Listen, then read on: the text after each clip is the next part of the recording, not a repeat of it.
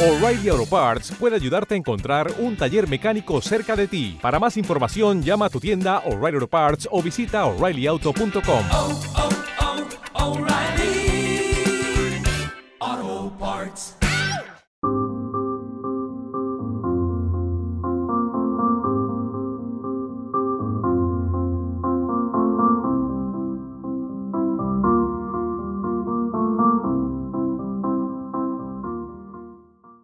La importancia de parecer pobre cuando se es rico.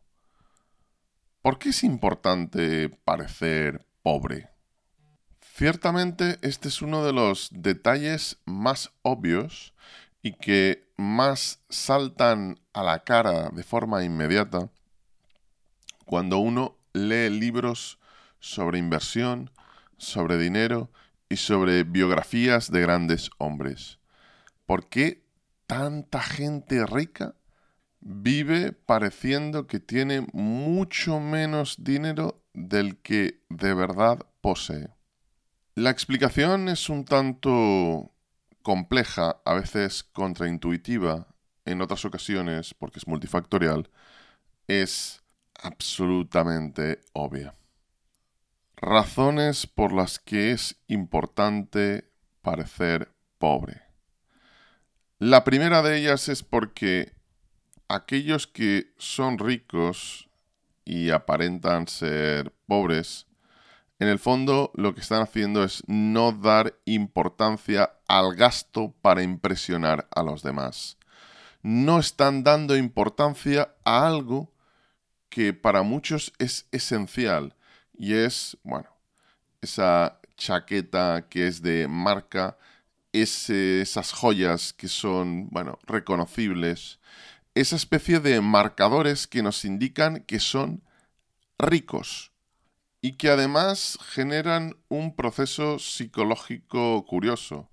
Y es que en muchas ocasiones aquellos que no tienen dinero se esfuerzan no en crear gasto de inversión, sino en crear marcadores falsos de que tienen recursos, de que tienen ahorros, de que tienen bienes, para dar la impresión de que, yo soy rico, yo tengo una cadena de oro, yo tengo una ropa de marca determinada que, quizá la he comprado a plazos o quizá incluso he hecho un esfuerzo tremendo con el gasto mensual, pero que voy a pensar que va a generar en los demás la sensación de que a mí me va bien. Va a generar la sensación de que yo soy rico cuando en verdad no lo soy. Y además no es que no lo sea, es que me está privando de serlo porque está convirtiendo el posible excedente, el posible gasto que podría dedicar a inversión en gasto corriente pensado para impresionar a los demás.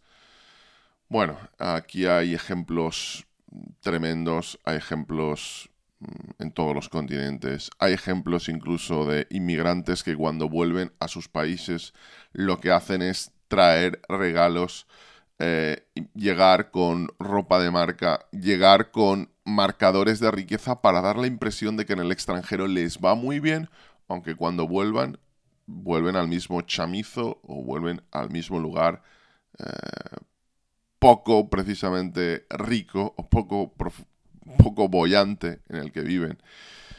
Se ve también incluso en los países del este, donde hay personas que viven en apartamentos de literalmente un dormitorio con su mujer y dos hijos. Sí.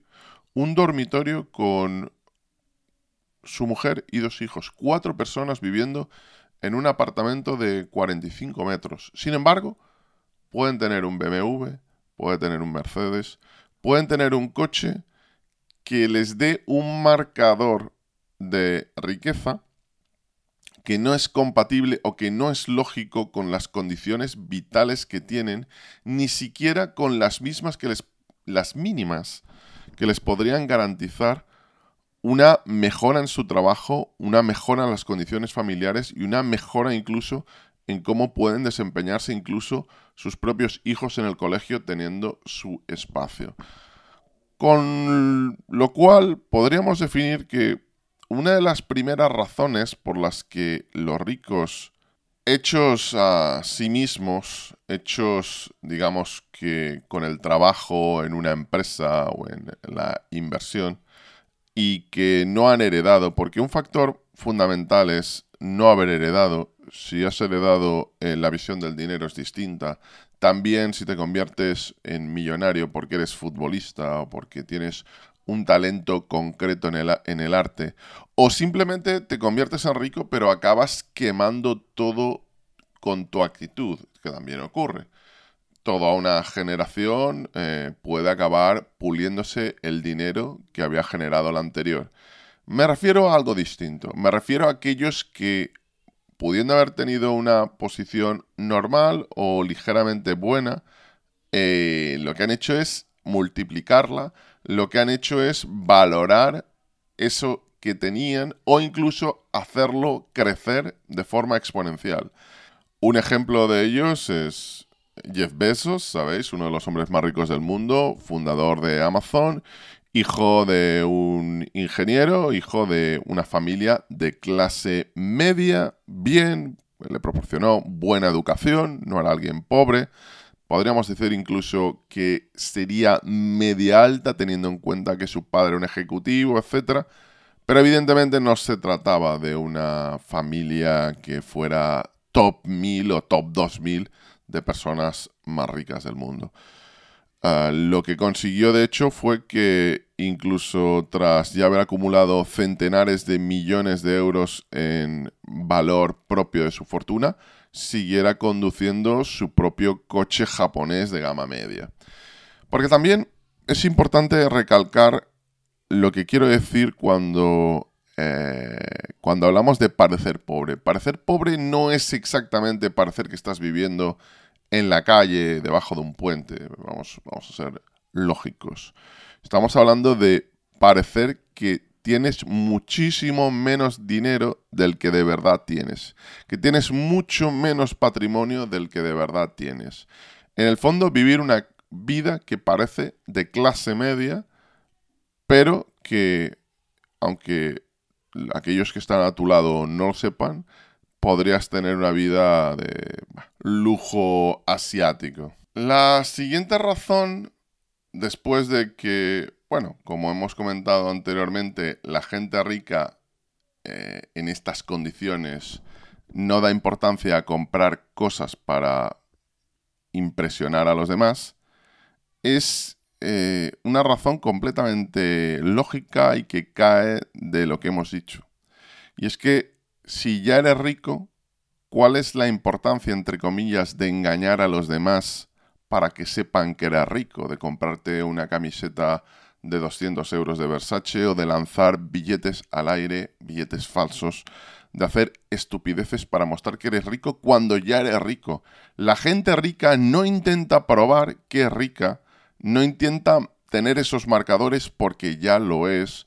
Y porque su futuro dinero, su futura riqueza no depende de alcanzar un estatus que probablemente aquellos que le conocen saben de sobra que ya tienen. Además, qué bueno puede traerte a menos de que estés en negocios muy concretos que dependan de una imagen de riqueza, que en muchas ocasiones esos negocios dependen exclusivamente o frecuentemente del vendehumismo. Qué bueno puede traerte el dar enormes marcadores de riqueza, excepto colocarte en una posición de peligrosidad respecto a tu misma seguridad, ¿no? La tercera razón es que la gente de mucho dinero, y esto lo hemos comentado en prácticamente todos los programas que hemos hablado sobre la inversión, entienden algo que es fundamental para conseguir ser rico. Y es que hay dos tipos de gasto. Hay un gasto corriente y hay un gasto de inversión. Uno tiene unos gastos mínimos, son comida, son manutención, son electricidad, son calefacción, son gastos médicos, Esos gastos podríamos valorarlos en cada país en una cifra distinta. Podríamos decir que en España ese mínimo son 1.500 euros por una familia de 3, 4 personas, 2.000 euros incluso. Todo lo que pasa de ahí, ¿qué vas a hacer? ¿Lo vas a dedicar a disfrutar? ¿Lo vas a dedicar a comprar bienes o comprar productos que solo son gasto? ¿O lo vas a dedicar a convertir el dinero en lo que debería ser? Y el dinero debería ser, para muchos, una herramienta para tener más dinero. Es invertir ese dinero en dar frutos. Con lo cual, todo aquello que no esté destinado a lo mínimo que uno necesita debería ser trasladado en la medida de lo posible de gasto corriente a gasto de inversión. Si puedes tener un coche de gama media, un coche que esté bien, ¿para qué vas a endeudarte en comprarte un coche de gama alta? Si puedes vivir en una casa que esté bien, ¿para qué vas a vivir en una casa que esté dos veces, digamos, en el precio en el que tú podrías tener una existencia cómoda? Si puedes quitarte esos gastos, ¿para qué vas a realizarlos cuando puedes trasladarlos a algo que genere productividad y que genere más dinero para ti del que vas a producir trabajando? Recordemos algo. La productividad del dinero bien invertido es mayor que la productividad del trabajo. Con lo cual, si has trasladado el suficiente dinero para inversión, lo que va a hacer es que mueva y te haga más rico, mucho más rico de lo que tú puedas conseguir trabajando. Vamos a hablar de la cuarta razón por la que es importante ser pobre. Ser pobre no. Aparentar ser bastante menos rico de lo que uno es. Aparentar prácticamente tener una vida de clase media corriente. Y es lo siguiente. Cuando alguien acaba trasladando buena parte de su gasto corriente, fuera de lo corriente, mejor dicho, a gasto de inversión, acaba, sabiéndolo o no, entendiéndolo o no, habiendo leído a Marco Aurelio o a Séneca o a Epicteto o no, acaba teniendo una existencia más estoica. Porque claro, si tú acabas trasladando el gasto que no es gasto en herramientas, en forma de trabajo, en gasto de mantenimiento, si todo ese exceso lo gastas a invertir, no lo estás gastando entre comillas en disfrutar, no lo estás gastando entre comillas en algo que vas a perder, lo vas a gastar en algo que va a producir, pero lo vas a gastar en algo que te va a dar una apariencia de que tu vida es más estoica.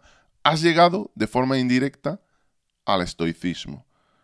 Y de ahí que desde Warren Buffett, que sigue viviendo en la misma casa que había comprado hace décadas y décadas y décadas, una casa que para su nivel de riqueza, es muchísimo.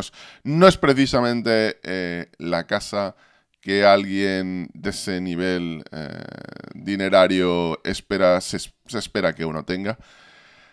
Ese tipo de decisiones, y ya el caso de los coches es exagerado, la cantidad de millonarios poco conocidos que tienen Hondas, que tienen Toyotas, o en el caso del mismo Warren Buffett, que tiene su Cadillac, un coche que está bien, un coche que, para alguien de clase media alta, repito, es un coche bueno, que además ha tenido 12 o 13 años, el último de ellos. Creo que el actual es un modelo exactamente muy muy similar al anterior, cuando podría tener Rolls-Royce, cuando podría tener coches de muchísimo mayor precio. ¿Por qué? ¿Por qué tener esos marcadores? Cuando puedes tener un SUV, o puedes tener un automóvil que al final te genere la misma función, tenga un nivel de seguridad muy parecido y al final ni siquiera llame la atención. El estoicismo llegado de una forma, digamos, de una forma secundaria, por así decirlo. Y luego hay una última razón sobre y por qué es importante parecer menos rico, o parecer pobre, o parecer que eres alguien de clase media cuando tienes mucho dinero, o incluso cuando tienes poco dinero o dinero nivel medio, pero quieres llegar a tener mucho dinero. Y es el reducir la importancia de tiempo que genera el gasto. Sí, de tiempo. Cuando alguien lleva una vida demasiado hedonista, no solo está imprimiendo una gran cantidad de esfuerzo sobre ello, de esfuerzo monetario, de recursos, de energía, está invirtiendo una gran cantidad de tiempo.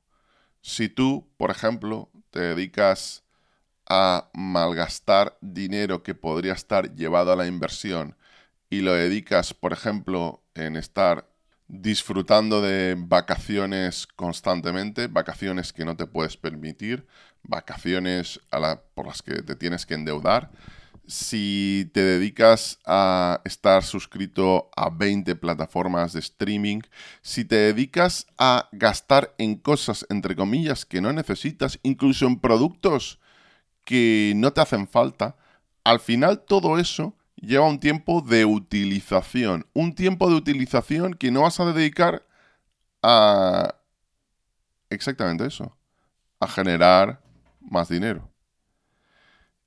Y hasta aquí el programa de hoy.